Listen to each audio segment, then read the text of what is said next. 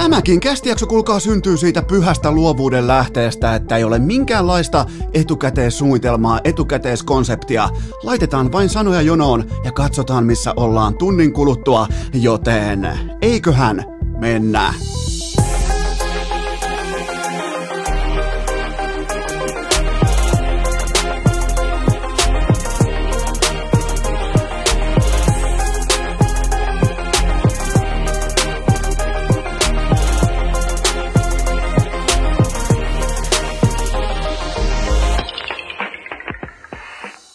Tervetuloa te kaikki mitä rakkahimmat kummikuuntelijat jälleen kerran urheilukästin mukaan on tiistai 23. päivä helmikuuta ja Aloitetaan tämä jakso, tämä päivä, tämä ehtoo tiukasti sääntömuutoksella, koska aina kun on uutta dataa, pitää pystyä reagoimaan, pitää pystyä adjustoimaan sitä linjaa, mikä on käytössä. Vaikkapa NFLn sääntökirja, se on mennyt fani viihteen takia aivan kokonaan uusiksi viimeiseen ää, 15 vuoteen. Käytännössä laita hyökkäjät saa tehdä ihan mitä tahansa, ää, pelirakentaja saa tehdä ihan mitä ta- tahansa. Mikä on siinä takuuna, mikä on siinä ää, syynä? No tietenkin se, että tuomareiden kädet kädet nousee useammin pystyyn touchdownin merkiksi ja silloin myös ostetaan enemmän olutta, popcornia, TV-paketteja ja kaikkea tätä. Ostetaan niitä tuotteita, vuolta näin poispäin. No entäs nhl Siellä on koko ajan panostettu siihen, että miten on hyökkäysalue on vähän suurempi, miten joukkuet pääsee ää, optimaalisemmin ylivoimasuorituksille. Miten siellä on? Siis kysymys tiivistyy oikeastaan siihen, että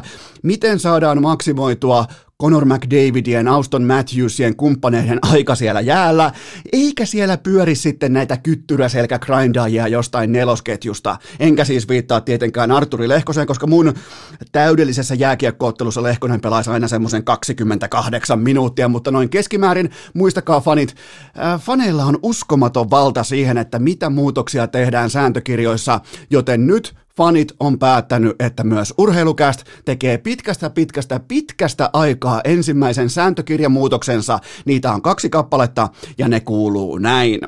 Eli jos aiot käyttää ulkojäillä jääkiekon tiimoilta aurinkolaseja, niin silloin suorituksen alaraja on ensinnäkin NHL-taso ja hattutemppu. Ei selityksiä, David Pasternak saa jatkossa käyttää jopa niinku äh, vähän tällaisia puolihärskejä 90-lukulaisia nopeahkoja aurinkolaseja. Hän saa käyttää, mä en mussuta, mä en tule ikinä mussuttamaan hänelle, koska hän läpäsi testin.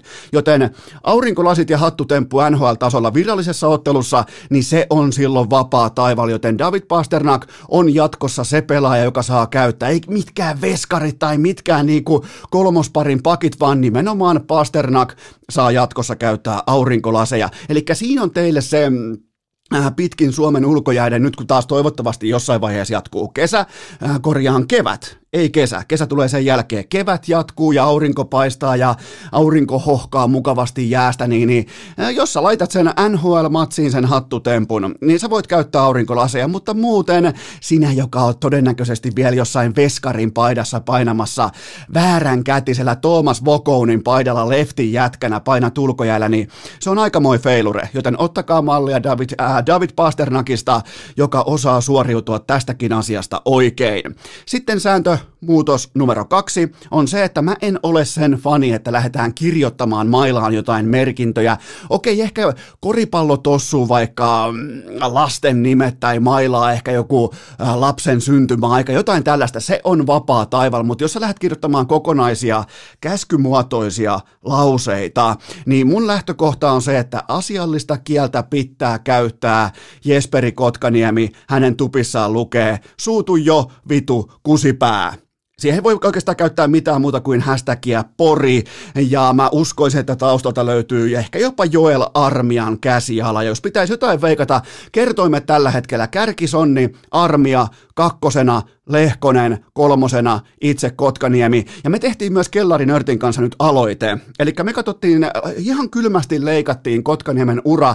Siinä oli muistaakseni 132 ottelua nhl Siihen laitettiin suuttumisen leikkuri, näin, ja lähdetään keräämään tästä dataa eteenpäin. Eli Me tullaan nyt Kellarinörtin kanssa analysoimaan tiukasti Kotkaniemen suuttumuksen aikaiset ottelut, eli tästä hetkestä eteenpäin seuraavat 50, 80, 100 ottelua, niin käydään ne läpi sitten myöhemmin. Nyt on kuitenkin Kellarinörtin Excel-taulukossa on siis jätetty merkintä siitä, että tästä alkaa suuttumuksen aika. Nyt tulee myös selväksi se, että miten tämä porilainen hurja, nuori hurja pelaa suututettuna, joten tota, jos aikoo kirjoittaa jotain mailansa tuppiin, jopa porilaiset, niin tota, asiallista kieltä pitää käyttää niin urheilukästi nojaa itsekin tähän katsantokantaan kaikessa, mitä se tekee, joten onhan toi niin kuin suutu jo vitu kusipää, niin onhan se tiukka käskymuotoinen lause tohon kohtaan, eikä välttämättä edes siitä, jos sa- sallitte ihan pienen sellaisen neilikka-tyyppisen kukan mun hatussa, niin ei välttämättä myöskään siitä retoriikkaa äh, kuvastosta, jonka ehkä haluaisit TV-kuviin. Ei välttämättä. Porissa voi toki olla, mutta muualla ei välttämättä, joten tota, laitetaan siihen merkintä sääntöuudistus. Jos haluaa väkisin kirjoittaa mailaansa jotain, niin asiallista kieltä pitää käyttää. Sitten alkuviikon oikeastaan ylivoimaisesti isoimpaan uutiseen, ja se on tietenkin se, että tai mä taustutan ehkä mä lähden rakentamaan tätä ihan normaalin yritysmaailman kautta, nimittäin eräs, eräs tavallaan yrityspomo tapa sanoa aikoinaan, että jos pitää pysyä totuudessa, niin kuka tahansa työntekijöistä periaatteessa voi kiikuttaa ne uutiset eteenpäin. Jos ne on, ne on negatiivisia, ne on positiivisia, niin kuka tahansa pystyy lihasmuisti totuuteen vetoamaan, pysyy tarinassa, pysyy siinä narratiivissa, koska se on totta. Mutta jos pitää käsikirjoittaa valhetta ja kaiken lisäksi vielä onnistua siinä, niin silloin tarvitaan paikalle parhaat tekijät, älykkäimmät aivot, koska se on helvetin vaikeeta muistaa omat puheenvuoronsa, omat repliikkinsä tosipaikassa, jossa syötät valhetta, joten ää, tällainen lihapää kautta Putin fanipoika nimeltä Andrei Nazarov ilmoitti venäläismediassa, että Artemi Panarin, yksi NHLn suurimmista supertähdistä, viime kaudella olisi voinut olla jopa Hart voittaja hän ilmoitti, että Panarin hakkasi 18-vuotiaan tytön pelimatkalla Latviassa vuonna 2011. Eli tämä Nasarovin tuolloinen viitjas oli, ja oikeastaan on edelleen ehkä häpeällisintä, jopa niin kuin KHLn erittäin äh, kyseenalaisessa ja kaiken kaikkiaan moninkin paikoin häpeällisessä historiassa, niin tämä on ehdoton häpeäpilkku tämä joukkue, tämä kyseinen joukkue, nämä kyseiset vuodet koko KHLssä. Ja äh, Nasarov siis päätti, että että tota, nyt muuten tuodaan asia julki, ja toistaiseksi ainakaan kukaan oikea journalisti, ja Venäjällä myös on niitä, niin kukaan ei ole löytänyt mitään tukea tälle tarinalle vuodelta 2011. Panarin astui sivuun Rangersin toiminnasta tutkinnan ajaksi, ja sieltä tuli aika tiukka linjaus siihen, että tämä liittyy pelkästään politiikkaan, niin kuin Venäjällä urheilu on lähtökohtaisesti vain ja ainoastaan politiikkaa, ja mä en oikein keksi sille mitään muuta olemassaoloa, koska sitten se on taas sen jälkeen se on rahaa, se on rahan käyttö ja raha on aina politiikkaa, joten tota, Tämä on aika mielenkiintoinen asia siitä syystä, että mä en jaksa uskoa ylhäältä saapuneisiin ohjeisiin, sieltä, niin kuin ihan sieltä Putinin palatsilta asti saapuneisiin ohjeisiin, että miten panariinia pitää ojentaa, koska sinne kuitenkin nyt olisi lähetetty sitten lihapää nimeltä Andrei Nazarov.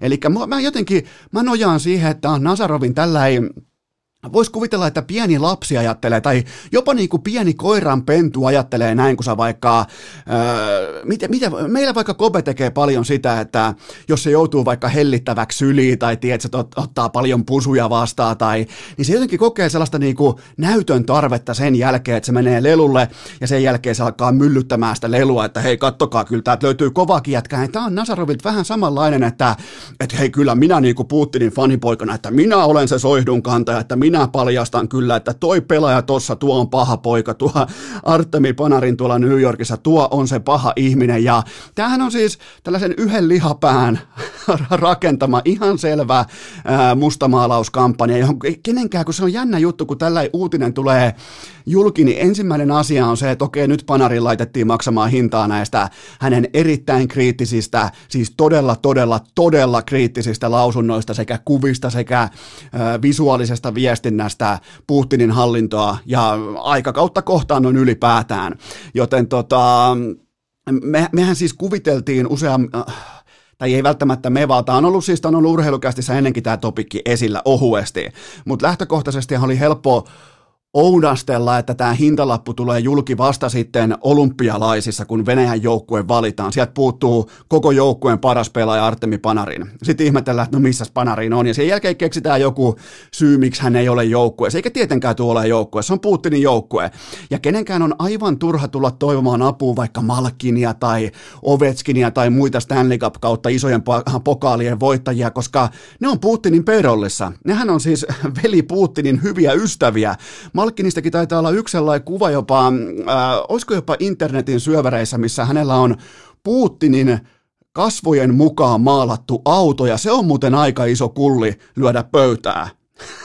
Putinin kasvojen tai äh, Putinin naaman mukaan maalattu auto, joten to, ja Ovechkinihan on aina ollut suuri Putinin fanipoika, koska se kaikki on valtaa, se on voimaa, se on Venäjällä vipua, ja tavallaan niin kuin, se, miten Putinin hallinto on käyttänyt jääkiekkoa poliittisena aseena, niin sehän on kaikille ihan selvä asia, mutta mä en siis oota Panarinille ihan hirveän suurta tukea venäläisten jääkiekkoilijoiden parista. En, en, en alkuunkaan, koska hän on ollut se äänekäs, voisiko sanoa toisin ajattelija. Hän on ollut se, joka on uskaltanut tuoda esiin epäkohtia, ja se ei ole Venäjällä ihan kauhean suosittua tuoda näitä epäkohtia esiin, etenkään jos sä osaat pelata jääkiekkoa tai jalkapalloa tai jotakin muuta erittäin suosittua ää, paikallista venäläistä urheilumuotoa, joten tota, Tämä on, tämä, tämä on tätä niin kuin ihan, nyt ollaan aika ytimessä siitä, että miten, miten käsitellään siis propagandaa, miten se otetaan vastaan, miten, mutta silti se on mielenkiintoista, että Nazarov aloittaa, että vielä on vuosi olympialaisia, jolloin on siis ihan selvää, että Panarin ei tule pelaamaan,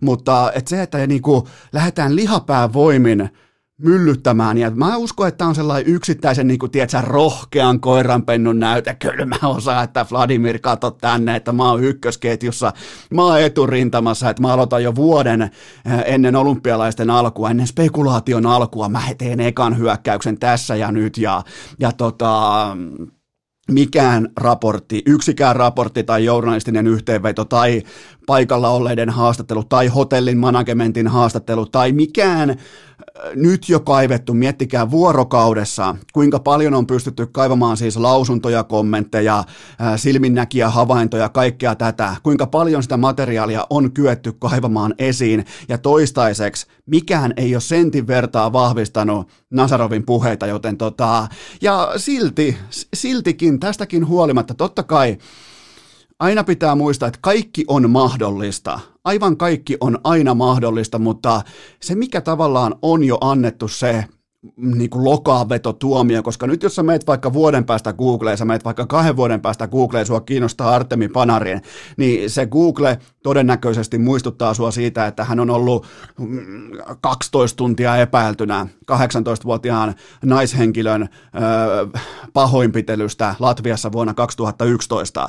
Ni, niin tota, se, se, tämä on kovaa peliä. Jos jotkut suomalaiset NHL-pelaajat kuvittelee, että voi hitsi, kun tulee kritiikkiä ja tulee lokaa ja tulee harmillisia analyysejä siitä, että, että tota, bla bla bla, teillä on kuulkaa suomalaiset NHL-pelaajat, niin kuin teidän hymyistä näkee, niin teillä on aika hyvin asiat. Teillä on, tämä Suomessa on siis todella vaikea edes kuvitella sitä, että joku vaikka, miettikää joku vaikka suomalainen NHL-pelaaja, toteaisi vaikka, että en ole tyytyväinen Sauli Niinistön vaikkapa EU-politiikkaan. Miettikää, seuraava joku vanha junnukoutsi jostain, kova Niinistö-fani, ihan siis Niinistö-fanipoika käyttää farkkuja ulkojäällä, niin yrittää tuhota koko tämän NHL-pelaajan maineen. Miettikää, nämä on niin kaukaisia asioita, mitkä on Venäjällä ihan täysin arkipäivää, ja mä ootin, sä ootit, että tämä tulee tapahtumaan vasta vuoden päästä olympialaisten tiimoilta tämä Panarinin loppulaskun käsittely. Näköjään se alkoi nyt jo, ja valitettavasti mä povaan tätä vielä lisää hänen kohdalleen, koska hän on uskaltanut olla niiden asioiden kanssa äänekäs, joista Venäjällä ei ole tapana keskustella.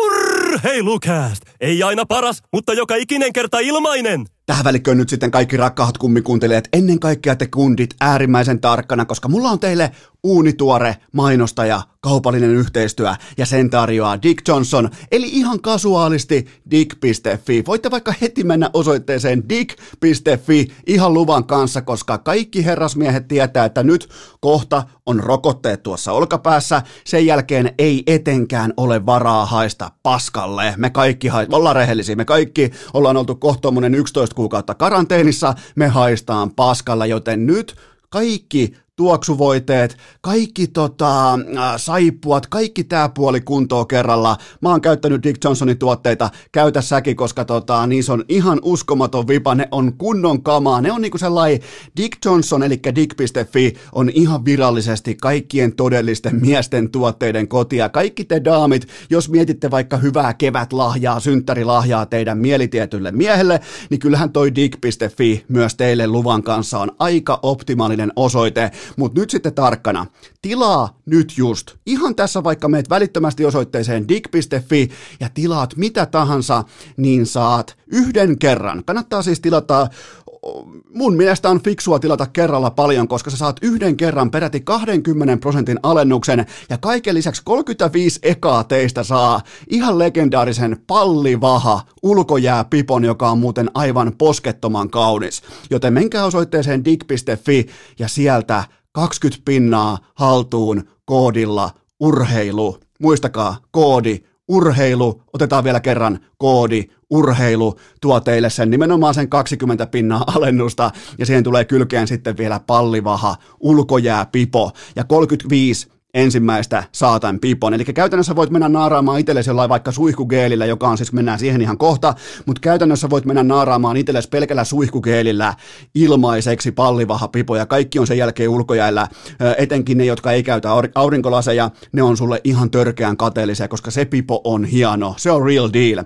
Mun suosikki tähän saakka kaikista näistä tuotteista on polttavat pallit suihkugeeli, eli se pesee ja viilentää. Kun sä hierot niitä sun kiviä siellä suihkussa, niin se on itse asiassa aika mukavaa, että sinne tulee vähän sellainen niin kuin viilentävä elementti messiin, sen jälkeen kun huuhtelee pois ja kainalot totta kai mukana siinä, ettei tämä niin kuin pelkästään perustu kiviin, niin tota, ja ihan oikeasti toi, kun kääntää suomeksi ton tuotteen nimen, niin se on polttavat pallit. Mä itse laitan sen kuvan Instagramiin tänään. Swipatkaa sieltä ylös ja menkää ostamaan, nimittäin on ihan eri äh, tuntuma kuin normaalissa saippuessa. Tulee puhasta ja viilentää, tulee hyvä vipa. Jotenkin niin kuin tuoreella jalalla voi lähteä sen jälkeen vaikka just nimenomaan vaikka äh, urheilukästi vaatekomeron tekemään just teille sitä optimaalista jaksoa. Ja toinen loistohaku on mun mielestä nämä Solid, Solid Statein Solid State – nimenomaan solid state tuoksuvoitet, eli vähän niin kuin hajuvesiä, mutta ei missään nestemäisessä muodossa pullossa, joka voi koska tahansa mennä vaikka salikassissa rikki. Näemme ikinä rikki, joten Solid Statein tuoksuvoiteet, ne on kuuminta kuumaa just nyt, just tällä hetkellä. Mun valinta on Drifter. Siellä on, onko peräti kuusi erilaista vaihtoehtoa, mun valinta on Drifter. Ja muistakaa myös, että Solid Statein tuoksut alessa koko helmikuun Sokoksissa ja Emotion myymälöissä. Eli Sokoksissa ja Emotion myymälöissä koko helmikuun alkuun voitte mennä ostamaan myös sieltä. Ää, muistakaa ylipäätään dig.fi Tilatkaa paljon kerralla, jos tykkäätte tuotteesta. Mä oon tykännyt, se todennäköisesti tykkää. Ihan siis voin lämpimästi suositella myös vie, viilentävää polttavat pallit suihkugeeliä on viimeisen päälle. No itse asiassa noin kaikki tuotteet, mitä mä oon tähän saakka testannut, ne on viimeisen päälle. Ja muistakaa koodi urheilu, se miinus 20 prosenttia toimii yhden ainoan kerran. Ja muistakaa, että 35 teistä. Kukaan muu ei kuule näistä kampanjoista kuin te. 35 ekaa teistä, jotka tilaatte koodilla urheilu. Te saatte vielä koko kevään kuumimman pallivaha ulkojääpipon. Joten nyt kaikki osoitteeseen dig.fi. Otetaan vielä uudestaan osoite, se on jotenkin niin, kuin niin hurmoksellinen dig.fi. Urheilukääst! Mainittu Kouvolan Sanomissa ja Forssan lehdessä! Eipähän tässä kuulkaa mikään mukaan auta kuin rouhaista tuolta tuottajakopen legendaarisesta pallivahaboksista ensimmäinen kysymys pöytään. Mistä tämä Jesse Puljärven selkehype on peräisin? Okei, mä en välttämättä lähtisi nyt ihan kreditoimaan tätä koko keskustelua selkehypeksi, koska tämä on vähän sama kuin urheilukästin uskottavuudella pyörivät fanitilit tekisi jonkinnäköisiä noterauksia siitä, että kenen pitäisi voittaa mitäkin palkintoja NHLssä, mutta Oilersin sauma tällä hetkellä pudotuspeleihin heikossa Kanadan divisionassa on 88 prosenttia, ja mun mielestä Oilers pelaa hyökkäyssuuntaan dynaamisesti, se luistaa, se lintsaa, se falskaa omiin pelatessaan, joten pulju, kun se pelaa McDavidin rinnalla, niin silloin tällainen niin kuin orastavakin puolustuspeli-into, se nähdään kauas, se nähdään välittömästi. Ja siitä, kun sä sen kerran näet, sun on tosi vaikea päästä siitä kontrastista irti, koska McDavidin se fokus siihen hyökkäyspeliin, se on siis, se on koko ajan all in, se on koko ajan sen asian ytimessä, se elää totta kai ja hengittää vain ja ainoastaan hyökkäyssuuntaan pelatessa, mikä aiheuttaa totta kai myös kritiikkiä, mikä ehkä nostaa joskus vielä sen keskustelun pöytään, että pystyykö siihen jätkään luottamaan vaikka tiukoissa playoff-ottelusarjoissa, sen aika jo nyt, mutta siinä kontrastissa Puljärvi omiin polkiessaan, omaa miestä niin kuin, äh, tulee kolmantena täyttää vaikka aluetta, niin, niin todella vahvalla takakarvaluistelulla näin poispäin, niin, niin ne, ne, tilanteet astuu esiin. Ja se, sen pulju on tehnyt fiksusti, että se jopa vähän niin kuin, tiedättekö, kielinenässä yliaggressiivisesti täyttää aluetta, yliaggressiivisesti, vähän niin kuin yli oman palkkaluokkansa lähtee tekemään asioita. Ja ne paistaa tällä hetkellä läpi hyvinä plusmerkintöinä Jesse Puljärvelle, joten tota, sekin on tärkeää muistaa, että Puljusta pidetään mediassa todella paljon. Paikallinen media Kanadassa, Edmontonissa rakastaa Puljun kommentteja, koska siellä voi olla niinku kultaiset noutajat ihan mitä Golden retuilee. Siellä voi tulla ihan mitä tahansa, koska tahansa, ja toi media rakastaa Puljun hymyä, joten hänestä rakennetaan mielellään tällaisia iloisia erilaisia narratiiveja, kuten vaikka selketrofi. Mulla ei ole mitään sitä vastaa, tekee töitä omiin päin, hyvä kontrasti, näyttää hyvältä, hyvät optiikat pelaamisessa, eli se, että miltä sun tuote näyttää. Siitä on kyse, ja tota, mutta silti ihan sen verran otetaan sykkeitä alas, että virallisesti ja varsinaisesti meillä ei ole vielä uutta Jere Lehtistä. Vaikka pitää luistimia samalla tavalla, vaikka on raitin hyökkäjä, niin ihan vielä meillä ei ole uutta Jere Lehtistä, mutta tota, nämä on hausko juttuja. Mä, mä, mä sytyn näihin ja urheilukästä totta kai tulee ottaa aina näihin kiinni, mutta ihan vielä kuitenkaan sinne niin kuin viralliseen selkeä ää, debattiin mä en ole valmis nostamaan Puljärveä, vaikka hän pelaa laadukasta, kokonaisvaltaista jääkiekkoa. Seuraava kysymys. Onko Roope Hint suomalaisten osalta top 5 pelaaja NHLssä?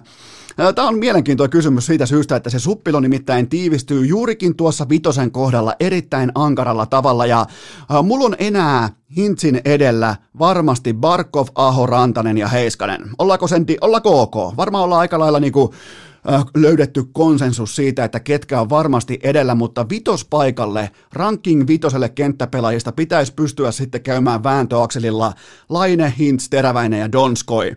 Niin tota, ihan mun on pakko nojata erikoisosaamiseen ja mä nostan viidenneksi Teuvo Teräväisen yli Hintsin ja Laineen. Toi on hyvin mielenkiintoista, sulla voi olla siihen eri näkemys, sä voit korostaa sentteripelaamista, sä voit korostaa luisteluvoimaa, dynamiikkaa, näitä asioita, tiettyä jämptiyttä, kokonaisvaltaista luotettavuutta, mutta mä nostan silti toistaiseksi Teuvo Teräväisen Hintsin edelle, mutta siis todella tiukka toi, ja tää on niinku, kun te alatte pyörittelemään top 5, top 6 suomalaisia pelaajia tällä hetkellä NHL, niin se on todella kova kasti. Se on siis, se on ihan huippukasti ja, ja tota, se, se on kyllä, se on tiukkaa, se on tiukkaa ja Hintson, miettikää joku pari vuotta sitten päivälle oikeastaan tammi, äh, korjaan helmikuussa silloin äh, 2019, niin silloin oli vielä vähän epäselvää, että mihin suuntaan Hintsin ura on menossa. Kattokaa nyt, valmis, vahva, erittäin uskottava, luotettava NHL-pelaaja. Siitä on kyse, mutta ihan ei kuitenkaan vielä mun top vitosessa. Jos on sun top vitosessa, niin mä pystyn ostamaan sun argumentit, eli tämä ei ole mikään mustavalkoinen tyyppi, että tohon menee viiva. Mutta mun top 5, sinne menee teräväinen, ei hintsiä. Seuraava kysymys. Miten Mikko Lehtosen tulee pelata, jotta hän vakiinnuttaa nyt paikkansa Toronton pakistossa? Varmaan kun kyseessä on Toronton Maple Leafs, niin, niin varmaan tolleen Norris trofin arvoisesti. Tuskin se pitää pelipaikkansa yhtään sen pienemmällä suorituksella. Eli Jake Massin on sivussa kasvoluun murtuman johdosta todennäköisesti parisen viikkoa. Tuommoisen ehkä voisi heittää äh, kuusi, kahdeksan ottelua, jotenkin näin poispäin. Ja, ja tota, kyllähän siinä lyötiin statementti pöytään välittömästi, eli heti kärkeen Morgan Riley otti viime yön matsissa 10 minuuttia YV-aikaa, 0 plus 0 on 0, ja Lehtonen pelasi jämän minuutit, joten kyllä se niinku, valitettavasti se on nyt tullut selväksi, että siellä ei vieläkään välttämättä olla edes kiinnostuneita, että mikä on Mikko Lehtosen tällainen niin kuin erityisosaamisosa-alue jääkiekkoilijan ammatissaan. Ja no ihan siis jämäkkää tekemistä jo tämä alkuikkuna, eli viime yönä neljä laukausta ja laatua kiekollisuudessa ja näin poispäin, mutta ja sentään sai neljänneksi eniten peliaikaa pakeista. Se on tiety, jos, jos jää taakse jää kaksi, niin se on hyvä merkki. Se on, se on merkki siitä, että ainakin 5-5 pelaamisessa on tietynlaista luottokorttipuolta vielä käytössä. Ja tämä on nyt se sauma. Nyt on pakko onnistua isosti, on pakko onnistua otsikkotasolla. Muistakaa aina, että Torontossa mediapaineella on merkitystä. Torontossa, Edmontonissa, Montrealissa, muutamissa muissa kaupungeissa mediapaineella on merkitystä. Se on todellinen asia.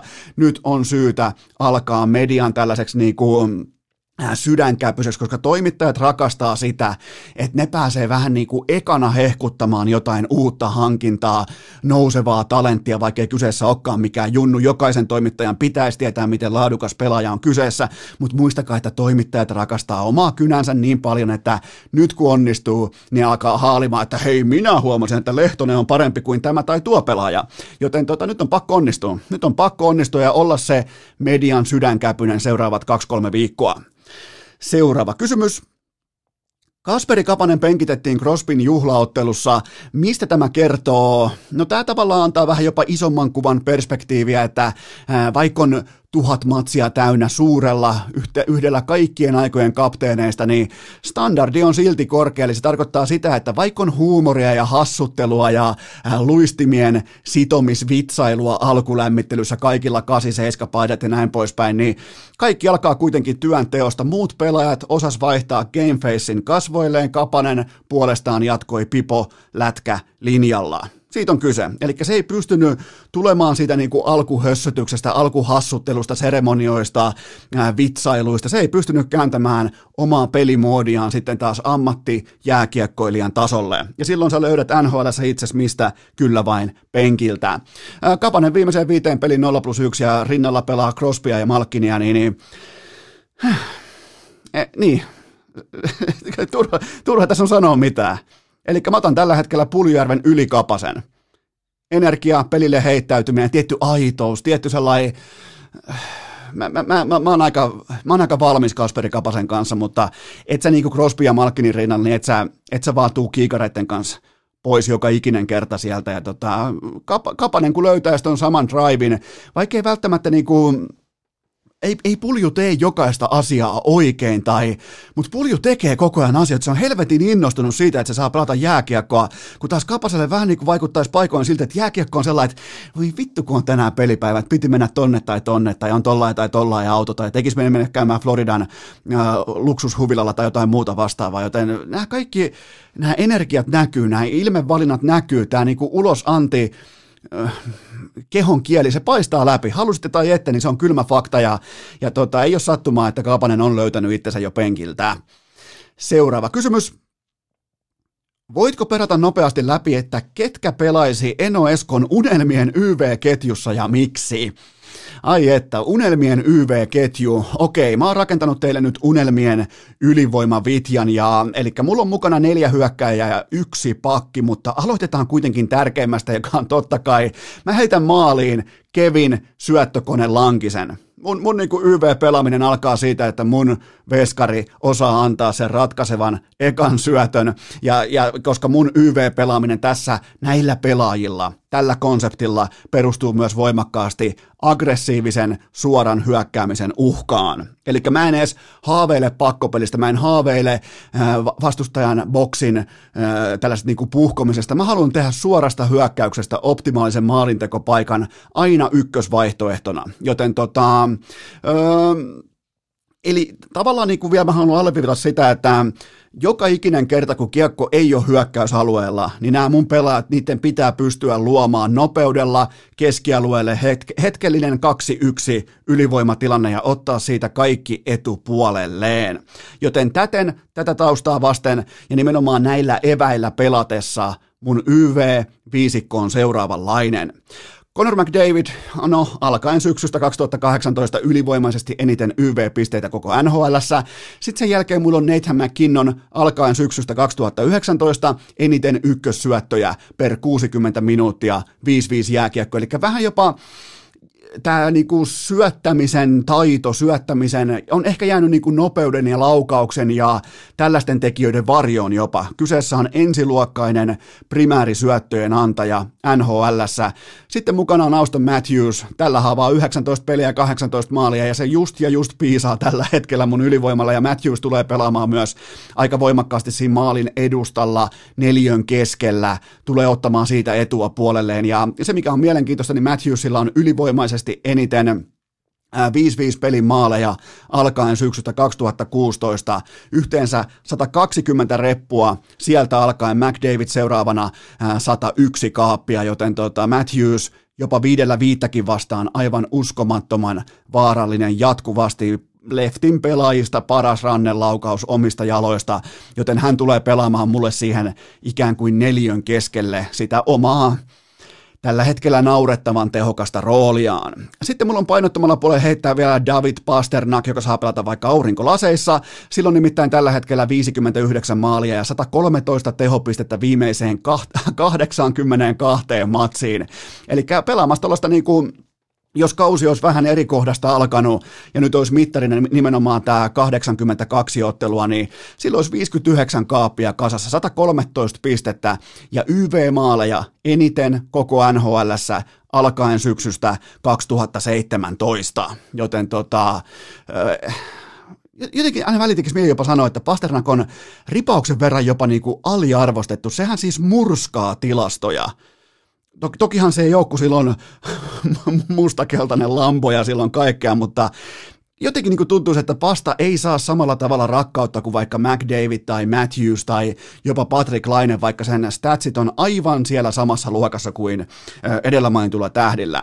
Sitten mun viiva pelaamista pyörittää hallitseva Conn Smythe voittaja Victor Hedman niin kauan bisneksen paras viivapakki kuin toisin todistetaan. Eli sen takia mulla on Hedman tuossa viivassa. Totta kai siellä on paljon vaihtoehtoja, mutta mulla siinä on Hedman. Eli miettikää tällaista viisikkoa. McDavid, McKinnon, Matthews, Pasternak ja Hedman, kun ne tulee sillä keskialueen täydellä nopeudella sua vastaan, niin kyllä on muuten, siinä on Mikke Max Ostenilla ja Arturi Lehkosella niska pikkusen kyttyrässä. kun pitäisi alkaa ottaa ukkoja alivoimalla vastaan, kun tota, toi liikennopeus suorassa luistelussa ja nimenomaan kämmen, kämmentä vastaa täydessä vauhissa, niin tuolla syöttötaidolla, niin, niin se on aikamoista myrkkyä. Mutta te kysyitte, mä vastasin, siinä on mun äh, meikäläisen omakohtainen unelmien YV-viisikko. Urheilukääst!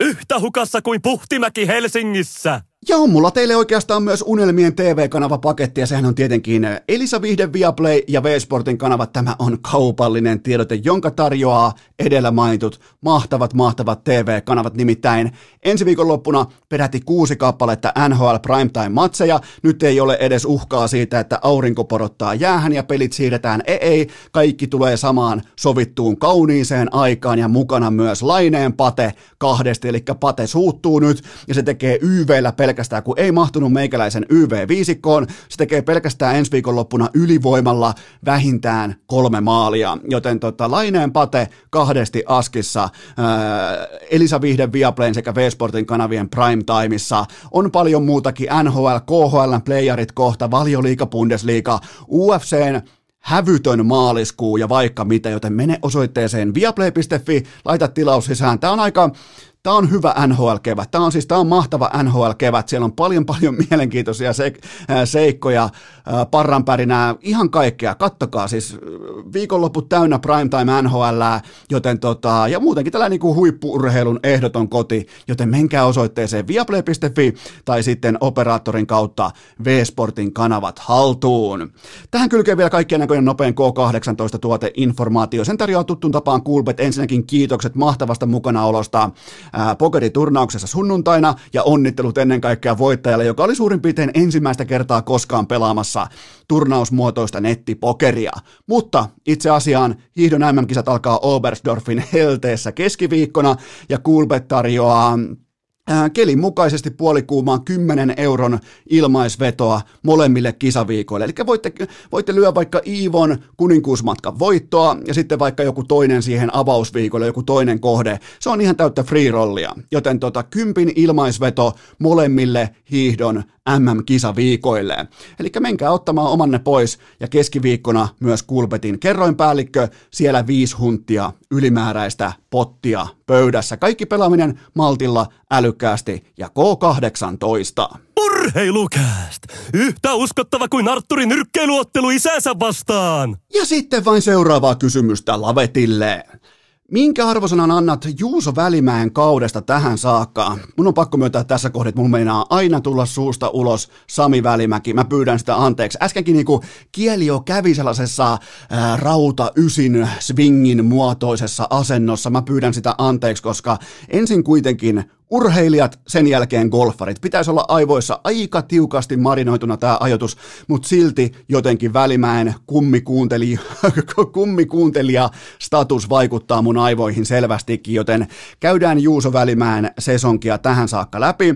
Mä, mä kirjaan ihan ohuen pettymyksen siitä syystä, että mun odotukset oli tämän Ilves-dominanssin jälkeen ehkä liian korkealla. Ehkä ostin ää, liiga tason osakkeita ehkä liian kovassa hurmoksessa, koska tota, ei se, ei se NHL, niin, niin mä, mä, ehkä nostan jopa käden pystyyn. Mä nostan käden pystyyn siitä syystä, että ei pidä mennä vertaamaan nykypäivän SM-liigaa siihen, tai niin kuin sieltä ei voi hakea ponnahduslautaa suoraa verrokkia sille, että kuinka hyvin pelaaja tulee pelaamaan NHL, koska nykypäivän liiga on melkoista puuhastelua verrattuna tähän maailman parhaaseen jääkiekkoon, mutta mä otin ripauksen verran silti parempaa. 19 peliä 0 plus 6 miinus 8, mutta Korsissa voimakkaasti plusmerkkinen pelaaja, 55-pinnainen pelaaja, eli hän voittaa omat splittinsä jäällä 55-pinnaisesti, vastustajalle jää silloin hänen ollessa jäällä 45 prosenttia, ja tilastot myös tukee sitä, että Välimäen kentällä ollessa on ihan siis, ja tämä kuulostaa selittelyltä, Mä en tiedä, miksi mä selittelisin, selittelisin teille yhtään mitään Välimäen tiimoilta, mutta ihan kaiken kaikkiaan Välimäen kentällä ollessa Flames on ollut ihan kylmästi epäonninen – kiekot sujahtaa omaan reppuun ja oman joukkueen laukaisuprosentti silloin äh, suhteessa vastustajan maalivahtiin laahaa pahasti jäljessä, joten tota, äh, 16 minsaa per peli ja nyt on myös peliaika pienessä laskussa, mutta mun mielestä kyseessä on huippu urheilija, huippuammattilainen, tullut läpi vaikeiden aikojen ja mm, tälläkin hetkellä pienessä ehkä laskusuhdanteessa mä ostan Välimäen tulevaisuuden osakkeita. Kyseessä on oikea, laadukas, tulevaisuudessa huippuluokan, perusvarma, mm, top top 4, jopa top 2 NHL-pelaaja. Nimenomaan oman pakistonsa top 2, ei siis kaikista NHL-pelaajista, ei mahu top 2, mutta oman joukkueensa pakistossa jopa top 2, vähintään top 4. Mulla on, mulla on välimäkeen paljon luottoa, vaikka hänen serkunsa pelaakin golfia. Seuraava kysymys.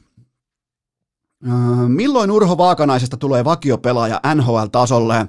Tätä on kieltämättä tovi jo odotettu, koska mun mielestä Vaakanainen on oikea, laadukas, älykäs, kiekkovarma, niin kuin NHL attribuuteilla marinoitu puolustaja. Hän on totta kai ollut tämän koko elämänsä, aika koko elämänsä, koko aikuisikänsä todella kovassa organisaatiossa Boston Bruinsissa, jossa pakisto on ollut vähintäänkin vahva läpi vuosia, joten tota, mennään kuitenkin faktojen kautta. Faktat on kivoja, ei tarvita kellarinörttiä paikalle. Tällä kaudella piste per peli ja nimenomaan piste per ulkojääpeli.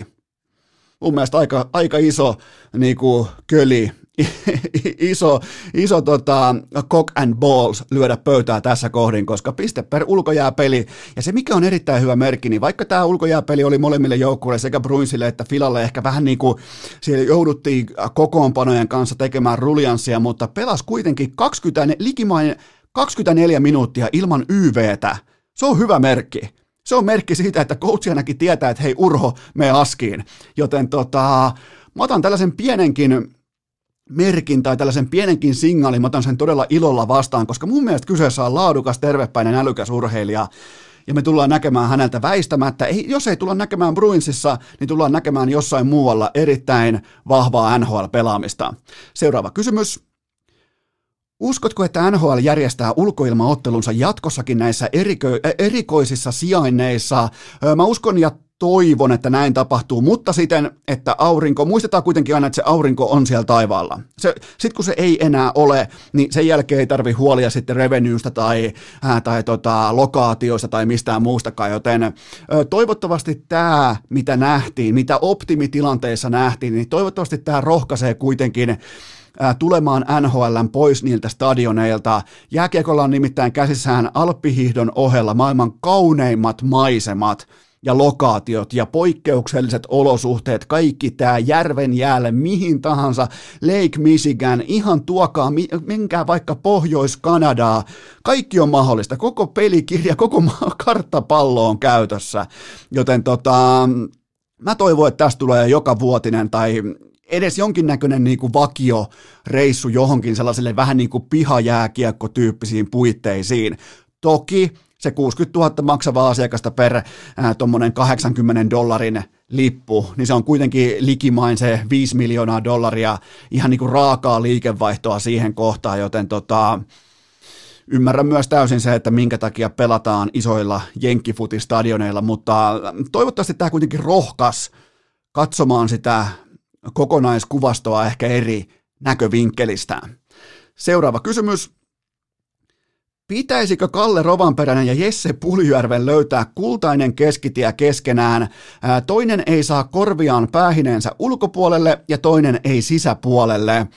Mm, vihdoinkin kansa uskaltaa kysyä näitä yhteiskunnallisia tiukkoja kysymyksiä ja, ja tota, tämä on siis kyllä tässä niin kuin Rovanperällä ja Puljärvellä olisi tietynlainen ehkä niin kuin jopa fuusion paikka, että miten saataisiin ne päähineet jotenkin näyttämään siltä, että ne kuuluu näiden herrojen omiin koteloihin, mutta joka tapauksessa fakta on se, että Puljärvi lähti kauteen tällaisella niin kuin inhimillisen näköisellä normaalilla kypärällä, mitään ei tapahtunut, vaihto takaisin tähän, niin kuin mikä pysyy just just tuossa pään päällä mukana, vähän niin kuin joku tota, mikä se olisi vaikka joku brittisotilaan hattu, niin tota, sen jälkeen viisi maalia tämän oletetun kypärän vaihtonsa jälkeen. Mä en, edes, mä en edes tiedä, onko se vaihtanut mitään kypärää, mutta mä haluan olettaa, mä haluan ostaa sen narratiivin, että hän vaihtoi kypärää ja sen jälkeen alkoi tekemään maaleja.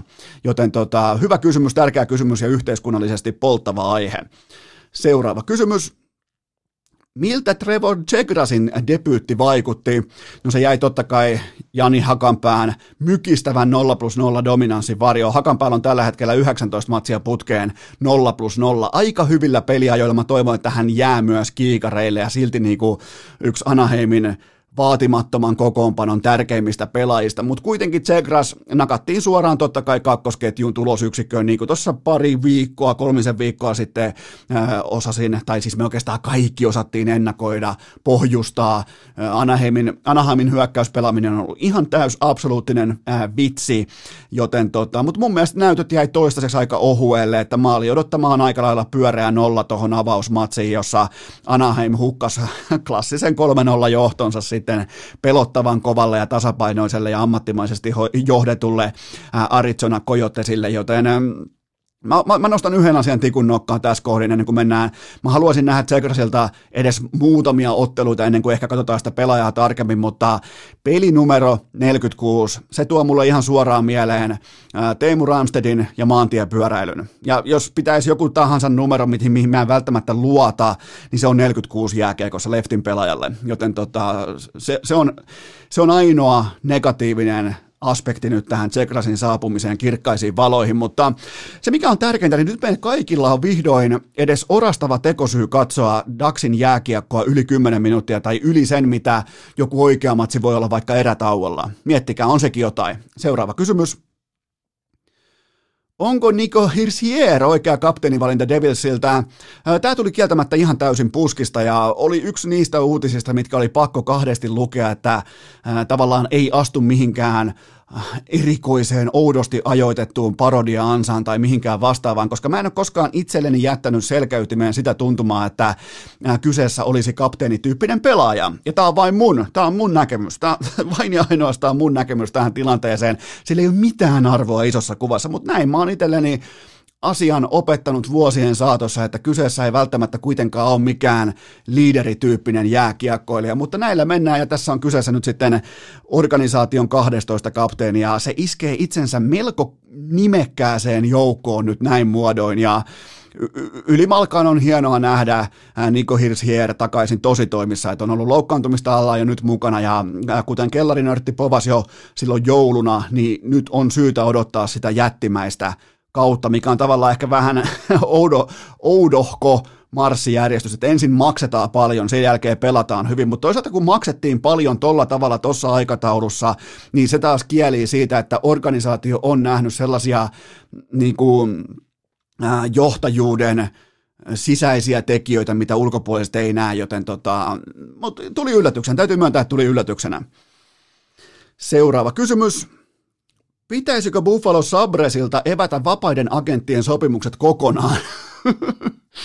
Aika kova. Itse asiassa tämä niinku, tällä, tällä niinku kieltolaki voisi jopa suojella Buffaloa tietynlaiselta ää, Sabres-sismiltä, sitä voisi melkein sanoa, että Sabres tekee Sabresit ja sitä tapahtuu vuosi toisensa jälkeen alkaen Ville Leinosta, joten tota, tällä kaudella Jeff Skinner ja Kyle Okposo, ää, niiden cap on yhteensä vaatimaton 15 miljoonaa dollaria tähän sesonkiin. Näillä velillä, kuunnelkaa tarkasti, näillä velillä tähän kauteen 24 ottelua yhteensä ja kokonaistehot 0 plus 1. 15 miljoonaa ja 0 plus 1. No way. Se ei niinku vaan mitenkään mahdollista. No way. Otetaan vielä kerran. No way. Ei, se, ei, se ei vaan voi olla mitenkään mahdollista. 15 miljoonaa, 24 matsia ja 0 plus 1. No way.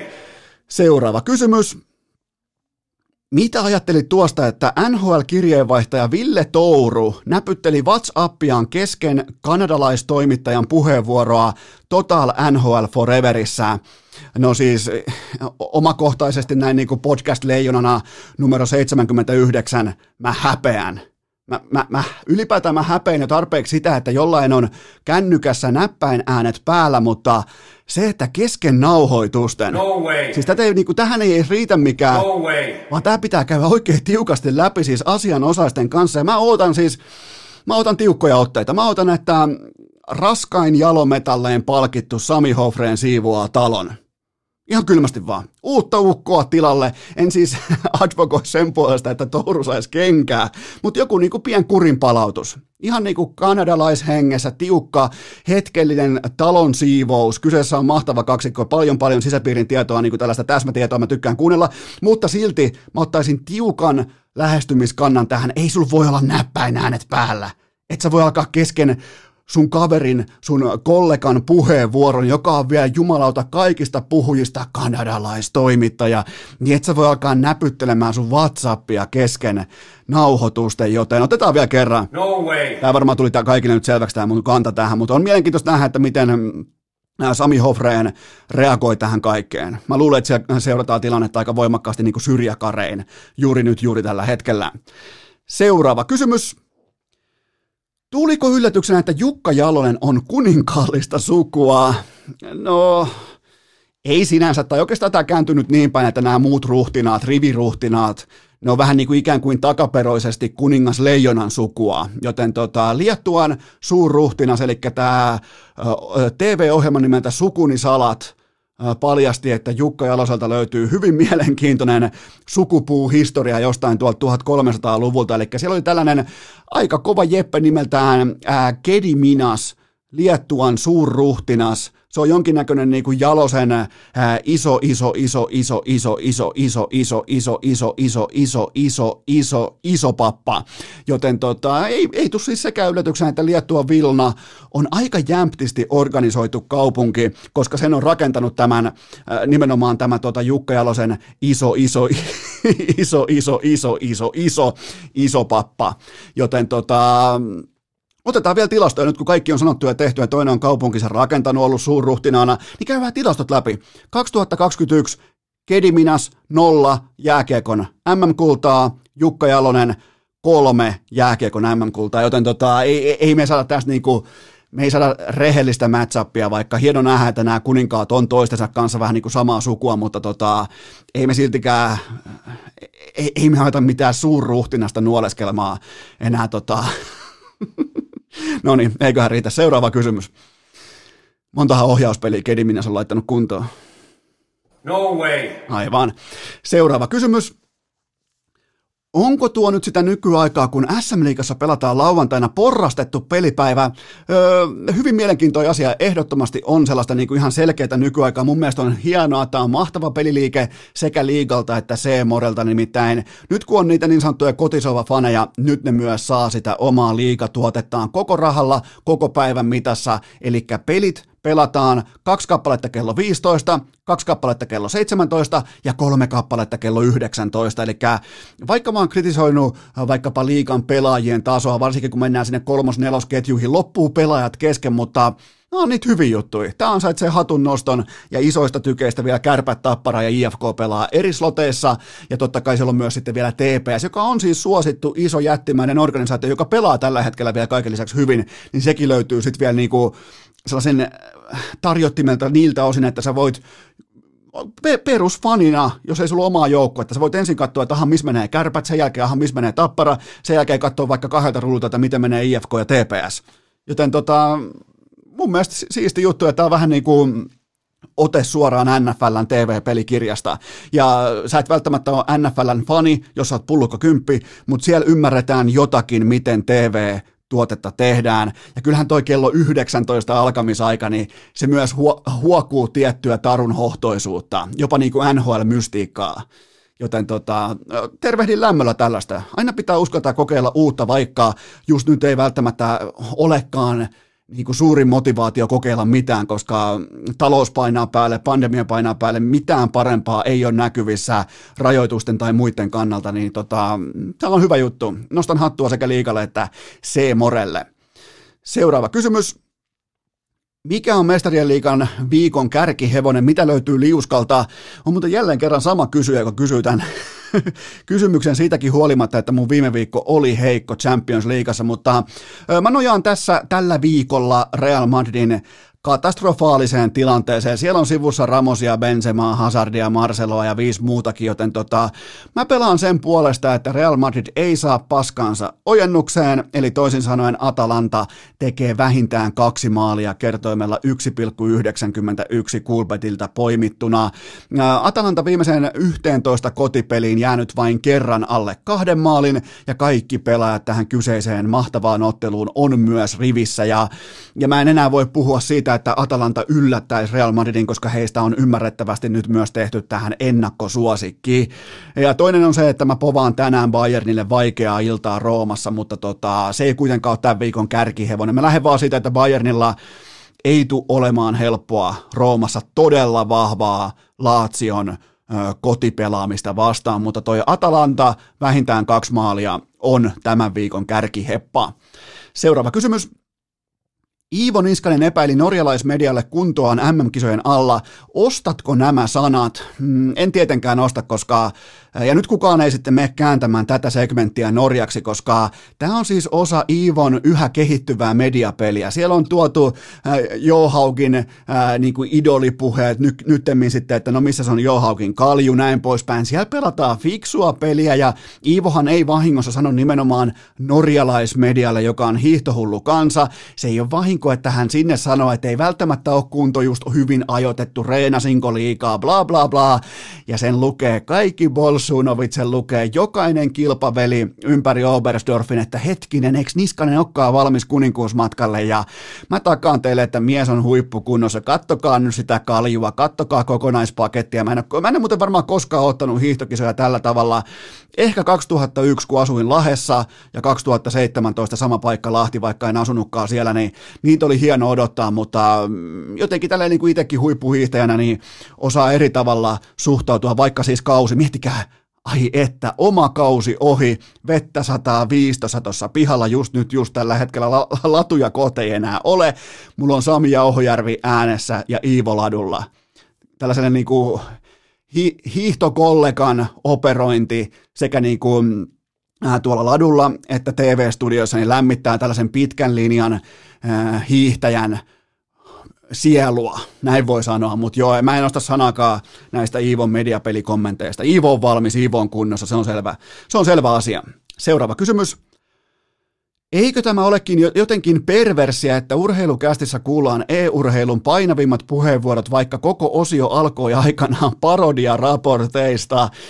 Niin, se kyllä tavallaan pitää paikkansa, mutta ehkä tämä on pikemminkin kehitystä molemmin puolin mikrofonia ja sen takia ne tulee mun kanssa puhumaan, koska ne tietää, että ne saa, ne saa tota, keskustella, ne saa äänensä kuuluviin ja ne saa myös sen erilaisen Eno Eskon vastaansa, koska silloin kun tulee vieraita, niin silloinhan mä en lähde myllyttää tai ampumaan päähän joka tilanteessa. Mä haluan kuulla, mitä on sanottavaa, eli tota, mun papereissa e-urheilun ja CSN ala on todella kiehtovaa, koska se eroaa niin paljon perinteisestä urheilusta, mutta tavallaan se kuitenkin marssii samojen lainalaisuuksien myötä. Ja nyt kun lukee tätä Sani-palautetta, eli Miikka Kempin sunnuntainen vierailu, kun lukee näitä palautteita, niin, niin kyllähän se niin kuin tulee selväksi siitä, että tällaiselle on tilaus. Ja vaikka ei tulisi palautettakaan, mä näen sen numeroista, että tällaiselle on tilaus. Joten tota, nyt on yhteensä neljä CS-vierasta 289 jaksoa tehtynä, ja ne on kaikki ollut mun mielestä todella fantastisia vieraita, ja ja mun mielestä on hienoa, että kun tullaan vieraaksi, niin silloin ei olla niin kuin missään hikihaastattelussa tai suuren voiton tai suuren tappion jälkeen, vaan hyvin pitkälti omana itsenään, oman rehellisen pelikirjansa kautta, ja siitä syntyy mun mielestä vahva vierailu, ja, ja ne on ollut onnistuneita. CS-vieraat on ollut melkein mun parhaita vieraita urheilukästin piskuisen historian mitassa, joten tota, kuka, kuka voisi olla viides? Siis viideshän tulee joskus. En tiedä, kuka olisi hyvä viides, vai pitääkö itse alkaa pelaa CS ja haastatella itseään. Sekin nimittäin on aivan täysin mahdollista, mutta tota, kyllä se varmaan jossain vaiheessa sitten Inbox-Kari on pakko tuoda ääneen. Osaakohan Kari puhua? Mä melkein haluaisin ostaa, ostaa tota Karin silleen, sen dynamiikan ja sen mystiikan silleen, että Kari ei koskaan puhu mitään, se vaan laittaa inboxiin viestiä. Oli muuten hyvä toi Sani kysy, Miikka Kemppi kysyi multa ennen hänen vierailua, että voidaanko käyttää jotain helvetin Discordia tai diskettiä tai jotain, että mä ikinä kuulukaan mistä, voidaanko tehdä tämä vierailu Discordissa tai dis... Mä ajattelin, että nyt on jumalata, nyt on pirumerras, että se tuo tänne jonkun saatana, mutta ei, ihan, mä ilmoitin vaan Sanille, että nyt ei kato mitään, nyt, nyt ei niinku todellakaan mitään Discordeja tai diskettejä, että mennään ihan tällä niinku vanhan liiton tyylillä, että se nyt ei kuitenkaan tässä vaatekomerossa, niin ei budjetti riitä kaiken maailman hommiin, mutta tota, kiitoksia kaikista palautteista, oli, mun mielestä oli tosi onnistunut vierailu ja puhdisti pöytää niin monesta eri kulmasta, että, että tota, oli, oli myös itse ilo kuunnella kaiken tämän jälkeen Sanin kommentteja. Pidetään pieni tauko ja mennään top 5 listaukseen. Urheilukääst! Yhtä likainen kuin pullukkakympin vapaapotku! Mutta, mutta, mutta sitä ennen mulla on teille kuitenkin huippunopea kaupallinen tiedote ja sen tarjoaa hyvä ystävämme Liikkukuntokeskukset, eli liikku.fi. Mä annan sulle ohjeet ulkonastaa vettä, hiihtokausi on ohi, mene osoitteeseen liikku.fi. Melkein muuten ikkunalaudan kolina kuuluu tällä hetkellä mikrofonille saakka, joten mene osoitteeseen liikku.fi, katso missä on sun lähiliikku, ota sieltä maanantai-keskiviikko tilanne haltuu kellon välillä 16-19, mene testaamaan, me toteamaan laatu, me toteamaan se, että ö, ylipäätään se, että liikun asiakkaat ja ennen kaikkea myös totta kai te kummikuuntelijat, mun mielestä te olette ollut terveen järjen käytön eturintamassa. Salille ei mennä kipeänä, ei mennä flunssaisena, ei ole ikinä menty, Herran Jumala. Ja nyt ei etenkään mennä, joten te ootte hienosti kantaneet oman leiviskänne liittyen tota, nimenomaan liikuissa, näin poispäin, joten, ja, mutta lopulta kuitenkaan mikään ei ole sattumaa. Liikku on panostanut ihan koko ajan laadukkaaseen ilmanvaihtoon, suorituspaikkojen etäisyyksiin ja rajoitettuihin asiakasmääriin. Se on siinä. Toimiva paketti ja tulokset puhuu puolestaan, joten tota, menkää laittaa toistot sisään. Liikku.fi. Mä oon tästä keskiviikkoa ilmainen testikokeilu. Kellon välillä 16-19. Mä haastan teidät kaikki kunekaa. Kyllä vain ulkona sataa vettä aika, aika kammottava keli lähtee juoksemaan, hiihtämään, näin poispäin, menkää salille, älkää missatko treeniä sen takia, että joku niin kuin, ää, Pekka Pouta heittää teitä huonolla kelillä. Ei, ei, menkää laittamaan toistot sisään ja se tapahtuu osoitteessa liikku.fi. Urheilukääst! Tavoitteena hankkeen pääsykokeet, oma purjevene ja OCTPSn osakkeet. Tilanne on tällä hetkellä urheilukästin piskusessa halvassa ja paskassa vaatekomerossa se, että lienee paikallaan pyytää jo valmiiksi anteeksi tämän viikon top 5 listausta. Tämä on nimittäin nyt erittäin tarpeeton. Tämä ei tuo etua, tämä ei luo etua kellekään, tämä listaus.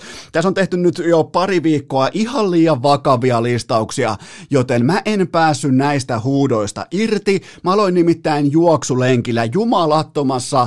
Se oli ihan siis pääkallokeli. Mä en voinut luottaa mun juoksukenkiin. Mä aloin hyräillä itselleni jostain syystä, älkää kysykö miksi. Älkää siis todellakaan tulko kysymään miksi. Jopa niinku, No way. siis jopa tolla kommentilla voisin tiivistää sen, että kannattaako tämä listaus tehdä ja onko tästä mitään hyötyä kellekään. Se on ihan ehdoton no way, koska mä käyn läpi nyt mun oman ää, niinku junnu vuosien aikakauden loppuhuudot. Oletteko te messissä? Te ette välttämättä, jos te olette nuorempaa sukupolvea, niin mä en tiedä, huudetaanko matsien jälkeen, onko tällaisia niin kuin loppukiitoshuutoja jotain vastaavaa. Mä en tiedä, onko ne enää edes käytössä, mutta meillä aikoinaan Heinolassa, lama-ajan Heinolassa, meillä oli, me oltiin piskuinen alta vastaaja, joten mä aloin eilen hyräillä mun suosikki loppuhuutoja joukkuelajeissa, kun huudetaan sille vastustajalle jonkinnäköinen kiitos tai jonkinnäköinen kuittaus siitä juuri käydystä vaikkapa jalkapallo- tai jääkiekkoottelusta, joten tämän viikon tarpeeton top 5 listaus on se, että käydään läpi junnuvuosien loppuhuudot. Anteeksi. Sijalla viisi. Tämä huuto menee näin. Hei, hei, hei, tämä toistu ei. Eli tämä oli vielä sellainen niinku statement, tämä oli jopa garanti, tämä oli sellainen, missä kapteeni, mä olin monesti kapteeni, oikein niinku tiukalla nyrkillä vaatii kaikilta. Jos se peli oli ihan täyttä paskaa ja hävittiin, niin ikään kuin tuli sellainen vipa, että sillä loppu huudolla ja sen jämäkkyydellä ja varsinkin sen kapteenin niinku käsien heilautuksien volyymilla, niin sillä ikään kuin oltaisiin kuitattu se tappio voitoksi. Siltä se nimittäin tuntui. Ja onhan tuo aika kova, että pystyy antaa garantiin loppuhuudossa, että tämä ei toistu. Joten tota, toi oli mun siellä viisi, hei hei hei, tämä toistu, ei. Sitten siellä neljä, tämä on mun mielestä vähän ehkä jopa, tämä on kyseenalainen, mutta tämä menee näin. Hyvä minä, hyvä me, hyvä meidän joukkue. Se mikä on hyvää, niin tässä mennään täsmälleen oikeassa junnu-urheilun järjestyksessä. Ensin minä, sen jälkeen me ja sen jälkeen hyvä meidän joukkue. Se on, se on tärkeää muistaa, että jokainen junnupelaaja kuitenkin, vaikka on näitä niin sanottuja nuori Suomi leijonaa sydämessä, bla bla bla, tai kaikkea näin poispäin, ja se joukkue, bla bla bla, yhteinen logo, bla bla bla, mutta tota, kyllä se on kuitenkin se hyvä minä. Se on mun mielestä aika, tämä huuto on siitä hyvä, että se on aika rehellinen heti kärkeen hyvä minä ja sen jälkeen hyvä me, mutta tämä on jäänyt ikuisesti mieleen. Hyvä minä, hyvä me, hyvä meidän joukkue, se on siellä neljä. Sitten sieltä kolme löytyy hyvin mielenkiintoinen, koska mä olin junnu tuossa 90-luvun alussa, ähm, nimenomaan 92, 93, 94 oikeastaan, ja tämä huuto itsessään nykypäivän valossa on erittäin kyseenalainen, nimittäin tämä meni näin. Yksi risti kaksi, HP-voittajaksi. Siis meidäthän, mä en tiedä miten, mutta meidäthän ihan selvästi aivopestiin näemmä 93 täsmälleen sattumalta samalla hetkellä, kun Veikkauksen pitkäveto alkoi Suomessa. Yksi risti kaksi HP-voittajaksi. Ei meistä tajuttu, että me toistettiin jonkinnäköisen niin kuin vakioveikkauksen silloista mainosta, korjaan tuoteinformaatiota, veikkaus ei mainosta, niin tota, nyt vasta niin kuin aloin tajumaan, että miksi me huuettiin yksi risti kaksi voittopelin jälkeen. Yksi risti kaksi, HP-voittajaksi. Joten näköjään meidät laitettiin aika tiukkaa aivopesukoneeseen tollon jo sattumoisin 93, kun pitkä veto alkoi Suomessa palauttelemaan ihmisten rahoja takaisin liki yli 80 prosentin palautusprosentilla, mutta, mutta joo, toi on mielenkiintoinen, ton huudon muistan aina, mutta en tosta syystä. Nyt vasta niin kuin myöhemmin on tajunnut, että mitä me oikeastaan huudettiin. Sitten tulee kova sijalla kaksi, erittäin kova, päästiin harmillisen harvoin huutamaan tämän, mutta kun huudettiin, niin koko 03 alue kuuli. Tämä meni näin. Heinolassa kaikki hyvin, Kyykkä meni äsken nurin. Jumalauta, kun me voitettiin 6-9, eli Kyykkä, eli Lahden ylpeys. Totta kai reipas myös ylpeys siellä, mutta kyllä Kyykkä ää, meidän ikäluokassa 84 oli se juttu. Se oli se, missä oli Konsta Hietaset ja siellä oli, mä muistan vieläkin ne pelaat, koska mä pelasin niiden kanssa myöhemmin samassa joukkueessa, kun mut käytiin naaraamassa tota, Heinolasta Lahteen, mutta toi oli kova huuto. Heinolassa kaikki hyvin, Kyykkä meni äsken nurin ja sitten ei päästy ehkä huutaa kuitenkaan, kuin ehkä mm, hyvin, hyvin maltillisesti ja harvoin, varsinkin kun mä pelasin 83 kanssa, kun siellä oli Kari Arkivuota ja kumppaneita vastassa, niin, niin tota, tässä oli vähän tällaista niin trash talkin alkeita jopa. Päästiin niin kuin kuittaamaan se harvinainen eventti ja sen jälkeen hävittiin taas kymmenen putkeen, mutta joka tapauksessa kun sä voitat, sä voit soittaa suutas. Se opitti aika nopeasti, varsinkin me lama-ajan heinolalaiset, jotka kadehdittiin silloin jo lahtelaisia. niin tota, toi oli ihan hauska huuto, ja mä luulen, että teet jokaiselta löytyy myös verrokkeja nimenomaan tällaisista niin kuin vihollisasetteluista. Sitten vähän tällainen niin kuin sieltä yksi löytyy jopa niin kuin tällainen gangsteri, vähän niin kuin mikä oli jopa pelaajien vanhempien tiimoilta kielletty, mutta se teki siitä nimenomaan aika rohkea vedon, jopa niin kuin gangsterivedon, tämä loppuhuuto tappiopelin jälkeen tuoda julki. Tämä meni näin. Huhha, huli, turpaan tuli. Ja tästä tuli kotimatkalla sanomista. Tämä mä muistan vieläkin meidän joukkueen johtaja kielstän huudon meiltä, ja silloinhan me kahden markan gangsterit, aina kun hävittiin ja aina huuettiin. Mä en niin tiedä, mikä tossa oli se, että oliko toi sana turpaa, että oliko niinku korreloiko jotenkin niin kuin vaikka turpakii huudon kanssa, että se turpa oli sinänsä niin kuin vaikka kirosanojen tai kiellettyjen sanojen joukossa. Mun mielestä aika rehellinen niputus siitä, että huha huli turpaan tuli. Vähän niin kuin vaikka Ville Touru ilmoittaisi nyt vaikka Sami Hofrenille näpytellessään WhatsAppia äänet päällä kesken podcastin nauhoituksen, että huha huli turpaan tuli.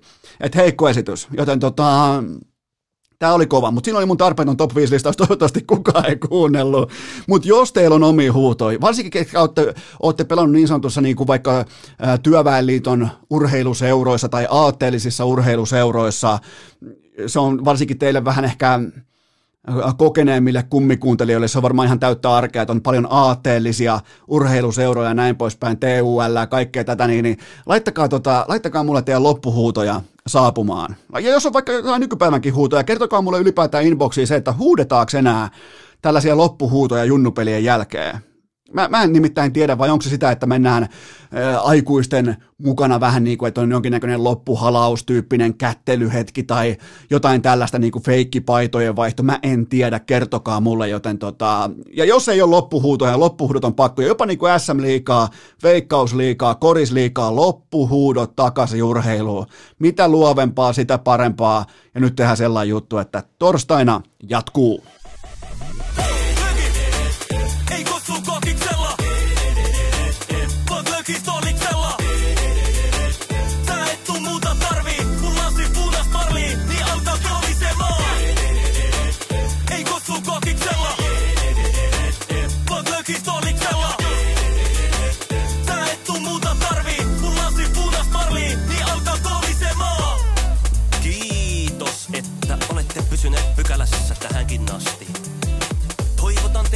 kaikki tervetulleeksi myös jatkossa.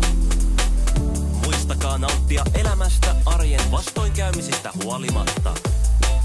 Allekirjoittanut kiittää ja kuittaa. Peliä. Oliko tämä jo tässä?